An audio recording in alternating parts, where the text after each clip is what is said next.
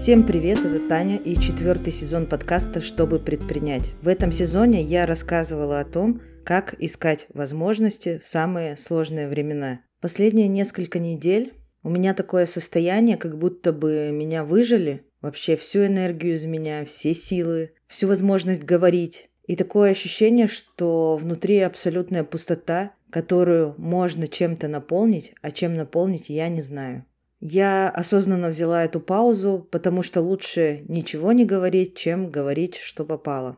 И даже сегодняшнего выпуска, в принципе, не было бы, если бы вы не откликнулись на мой призыв в Инстаграм, сразу оговорюсь, как это положено, Инстаграм признана экстремистской социальной сетью на территории Российской Федерации, и не оставили бы мне вопросы, на которые мне захотелось ответить. Первый вопрос, который был задан, просто запиши мне, как ты. Как я, собственно. Вот чувствую себя какой-то обессиленной, обездвиженной. Если вы, опять же, следите за мной в этой экстремистской сети, то вы примерно знаете, чем я жила последние недели. Если не смотрели или не смотрите, то вкратце могу сказать так, что я вернулась из путешествия по России. Ехала я в одном поезде с людьми, которые эвакуировались из Мариуполя. И вся эта тяжесть атмосферы проникла внутрь меня, потому что я еще тот эмпат и очень сильно чувствую людей, а потом эти все чувства и эмоции, они внутри меня очень долго находятся, и мне сложно от них избавляться.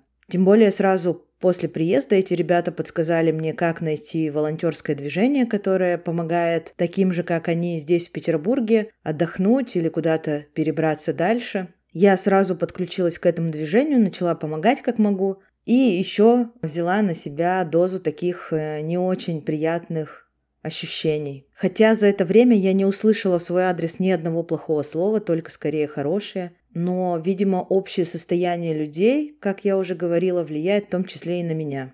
Скоро у меня звонок с психологом. Я хочу обсудить именно вот это мое состояние, такое ощущение опустошенности, и вроде бы уже есть желание чем-то заполнить эту опустошенность, а чем я не знаю. Оно не грустное, не депрессивное, хотя очень похоже на это. Я не могу объяснить, я впервые в жизни себя так чувствую, что это, как маркировать это состояние, я не знаю. Ну и так плавненько сейчас я пойду по вопросам. Вы уже поняли, что это будет необычный выпуск. Я просто отвечу на вопросы, которые мне задавали люди.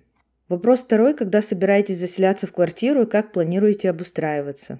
Опять же, наверное, для тех, кто на меня не подписан, я скажу, что у меня наконец-то построилась квартира, за которую я плачу ипотеку и буду еще долго платить. Но суть в том, что я ждала ее примерно три года, в ноябре будет три, а сейчас получается два с половиной. Вот она построилась, я приехала ее принимать. Первая приемка у меня состоялась, по-моему, 25 апреля. Я принимала с профессиональными приемщиками – и мы нашли 30 там 3 или 35 недостатков в этой квартире, которые сейчас застройщик должен устранить. Менеджер застройщика попросила меня переписаться на попозже, чтобы я приняла эту квартиру. Я записалась на 14 число, то есть вот на сегодня, когда я записываю этот выпуск. Но недостатки не устранили, я снова перезаписалась на 21 уже мая, а 29 мне нужно уехать потому что здесь сейчас я живу на квартире у сестры, ухаживаю за ее котом, пока она в отпуске. А дальше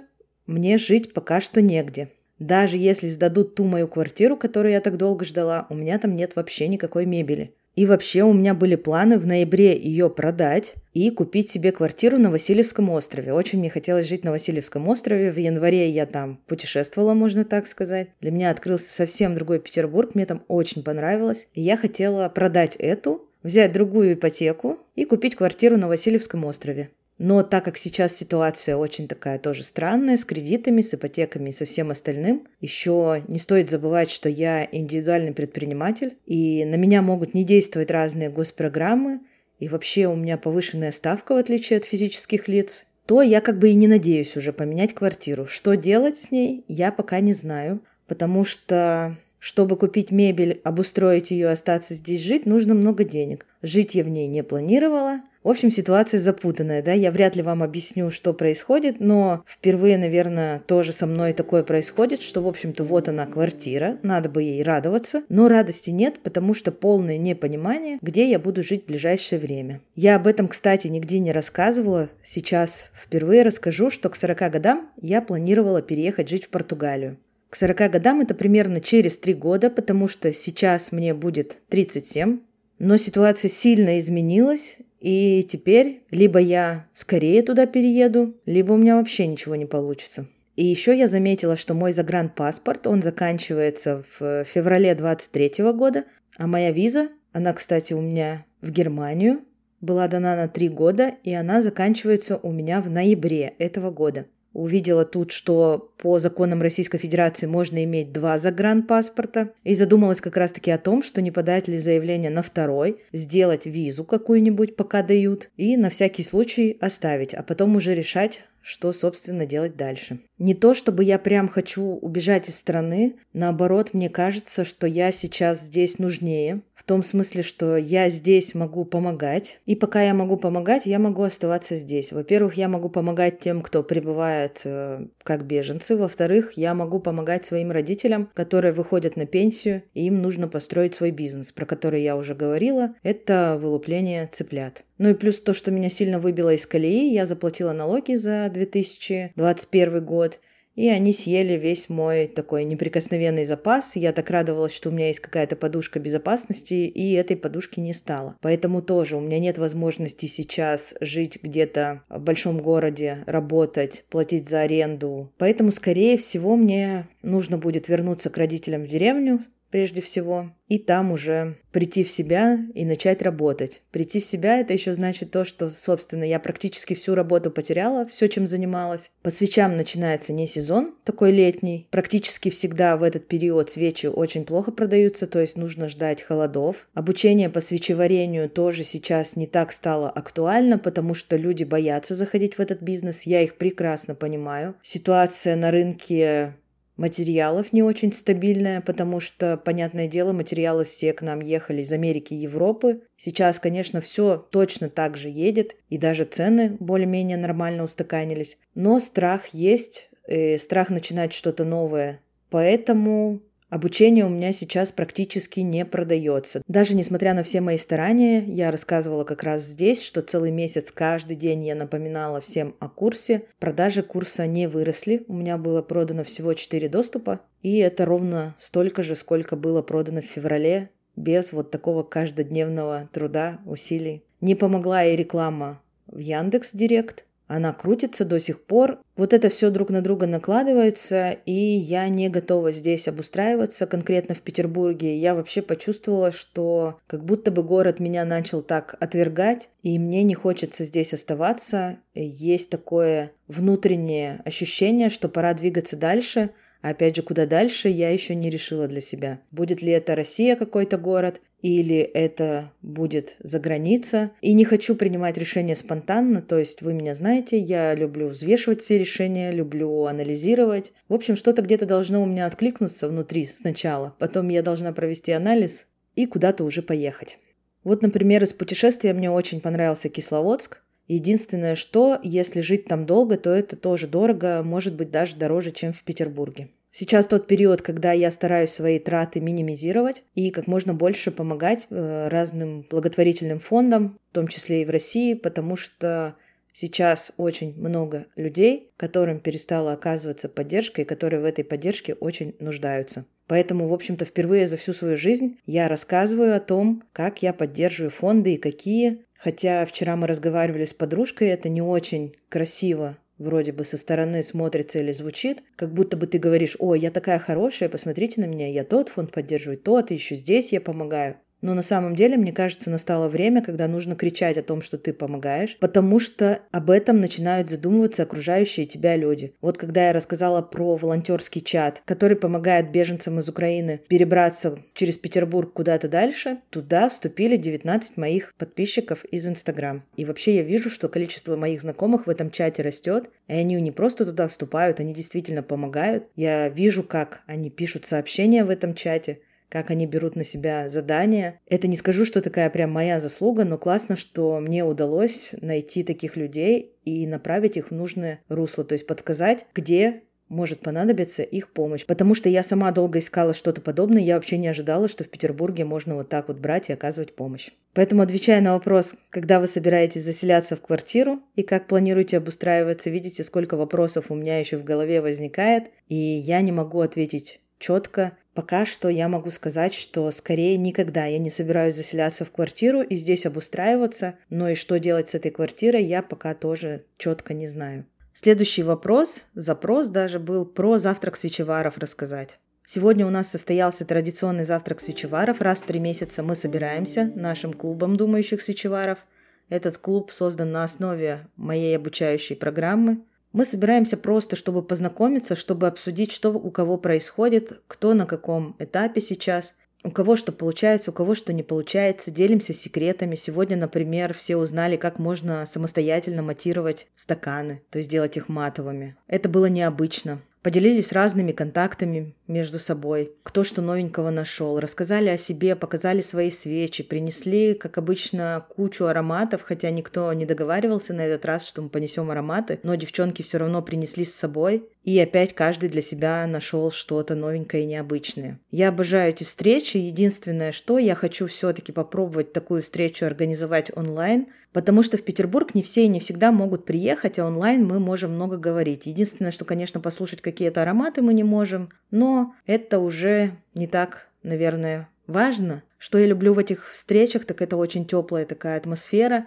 всегда очень классные, интересные люди. Я ни разу не пожалела о том, что начала записывать этот курс, если можно так сказать, конечно. Но он действительно собрал вокруг себя классных людей, Сегодня мы разговаривали опять о том, как мы можем сделать общий коворкинг, чтобы помогать друг другу варить свечи, потому что каждый участник этого клуба уверен в другом. Если тебе понадобится вдруг сварить одну свечу, а ты не можешь прийти в мастерскую, ты спокойно отдашь этот процесс другому человеку, который за тебя ее сварит, и будешь уверен, что твоя свеча будет классной. Вот этот такой безоговорочный уровень профессионализма каждого участника клуба, он о многом говорит. И мне прежде всего говорит, что я со своим таким задротским подходом собрала вокруг себя примерно таких же людей, которые любят докопаться до истины, до сути, которые обязательно во всем разберутся, не пройдут материал поверхностно и будут, во-первых, сами уметь варить классные свечи, а во-вторых, еще и в других своих коллегах будут стопроцентно уверены.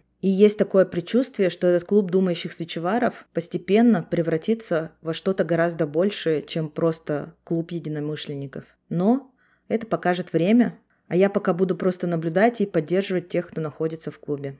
Давайте перейдем к следующему. Меня просят рассказать про тот самый баланс работы и отдыха, и есть ли он вообще. Я с удовольствием поделюсь своими мыслями по этому поводу. Баланс работы и отдыха существует, но у каждого он свой. И он такой скорее внутренний. То есть есть люди, которые любят работать так, что пришли и упали, и для них это большой кайф. На следующий день проснулись и снова готовы работать. Обычно такой период бывает ну, практически у всех людей, когда они горят какой-то идеей. Я когда начинала только шить галстуки-бабочки, я помню, что я готова была сутками напролет, во-первых, их шить, а во-вторых, о них говорить. Когда я делала курс по свечам, я тоже делала его 24 на 7. Я, по-моему, целый месяц практически не спала, только об этом и говорила, только его и делала. И умудрилась даже несколько раз сходить на маникюр, рассказать про него своему мастеру маникюра, и, собственно, она теперь учится на моем курсе, понимаете, да? Насколько человек может быть увлечен что он готов рассказывать об этом на каждом шагу. И тогда ты в эти периоды не думаешь, конечно,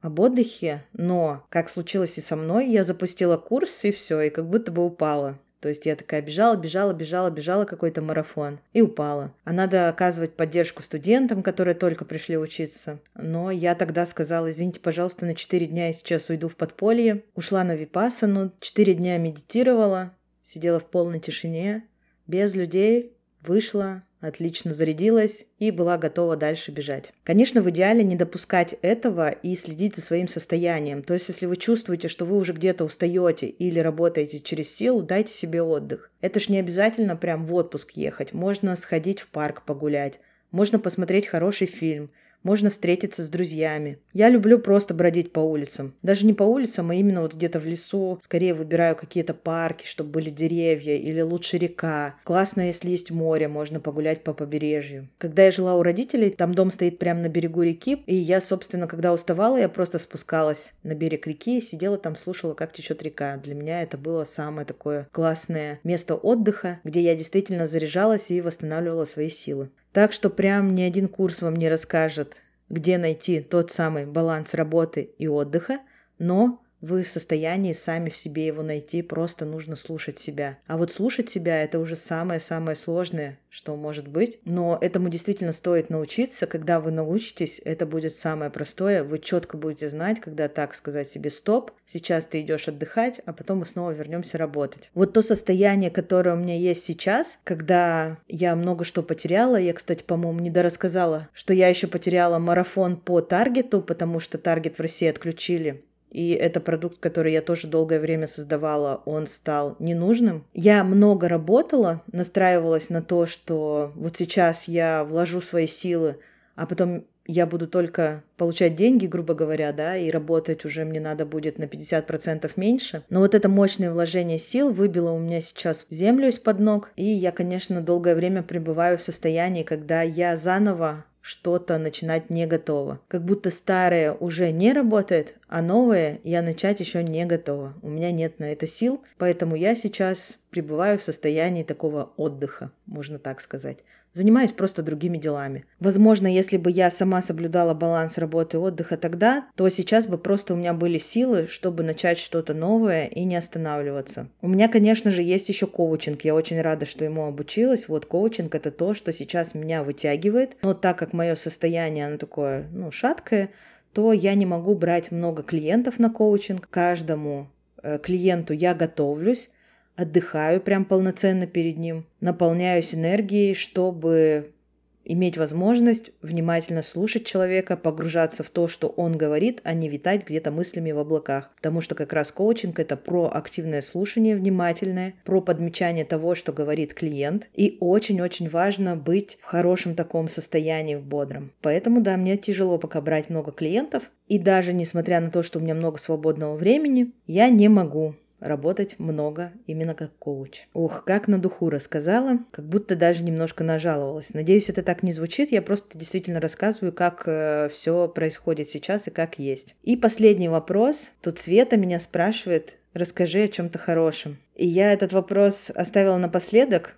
во-первых, потому что хочется закончить чем-то хорошим. А во-вторых, э, я думала, что придумаю, что я буду рассказывать. Но пока отвечала на все вопросы, единственное хорошее, что я придумала, это, во-первых, в Петербурге сегодня солнечно, погода очень классная. Я сейчас закончу записывать и пойду погуляю в парк. А во-вторых, мои родители в инкубатор заложили еще 70 яиц, и когда я приеду домой, я увижу вылупление еще, не знаю, скольки цыплят. Я видела уже, как вылуплялись 20, по-моему, 7 цыпляток желтеньких, красивеньких. А тут, если вылупится хотя бы даже 60, представляете, как много будет желтых пушистых комочков. Я их буду опять гладить, трогать, они такие мягкие, пушистые. Я когда представляю это себе, у меня сразу улыбка, и я радуюсь этому событию. И вам, конечно же, тоже буду показывать этих цыплят, потому что когда я их показывала в то время, когда произошли, сами знаете, какие события, то очень много людей мне тогда писали, что это самый лучший контент, который может быть в это тяжелое время. Но еще из хорошего я вам расскажу про девушку, которую зовут Ася. И Ася несколько лет назад увлеклась ювелиркой, а в середине декабря уволилась и сейчас заканчивает курс по ювелирному делу. Только начала вести телеграм-канал о том, как она постигает азы этого ювелирного дела и планирует рассказывать о том, где и за сколько покупает инструмент, чему учится, что получается, что не получается. В общем, она хочет публично ставить перед собой цели и отчитываться об успехах. Или нет, как написала Ася в скобочках. Вы уже поняли, что я рассказываю о человеке, который осмелился написать комментарий о себе в телеграм-канале этого подкаста. И это Ася, которая делает украшения ручной работы, часто в единственном экземпляре, с такой любовью, что с ними жалко расставаться. Серебро, натуральные камни, природные мотивы, Ну а ссылочку на телеграм-канал Аси я, конечно же, тоже прикреплю под этим выпуском. В комментариях у меня осталось три проекта, которые написали о себе, то есть еще на три выпуска мне есть о чем рассказать в конце. А потом давайте вы присоединяйтесь, найдите закрепленное сообщение. В нем есть список вопросов, на которые нужно ответить, и я точно так же расскажу о вас. Это та возможность, которую мы точно упускать не будем. Если вам понравился такой формат вопрос-ответ, то оставляйте свои вопросы в телеграм-канале, например, под этим выпуском. Я с удовольствием буду так вот болтать ни о чем. А сейчас желаю всем хорошей недели и до новых встреч.